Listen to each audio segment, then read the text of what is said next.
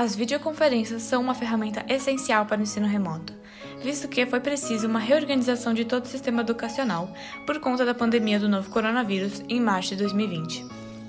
Links compartilháveis são a chave para as aulas ao vivo, portanto, pequenas ações são capazes de agilizar ou atrasar o processo de aprendizagem. Em primeiro lugar, é imprescindível que haja a criação de links fixos a fim de evitar confusão entre os alunos, que por sua vez devem se conectar nas aulas alguns minutos antes, bem como estar com materiais de disciplina em mãos. Para cooperar com os colegas, é válido salvar os links na descrição de grupos de comunicação da turma ou criar um documento compartilhável.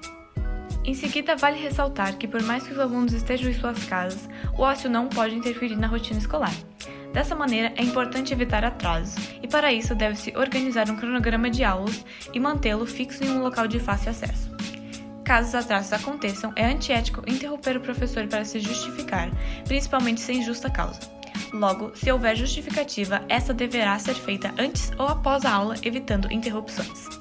Tendo em vista o pleno cumprimento dos horários, os docentes devem evitar atrasos, conectando-se a videochamadas no horário estipulado, bem como atentar-se às datas de postagem de atividades e dos prazos de entrega, os quais devem acontecer nos dias úteis e dentro do horário escolar, como por exemplo, das 7 às 5h40. Por fim, a comunicação entre professores e alunos também deve acontecer nesse período.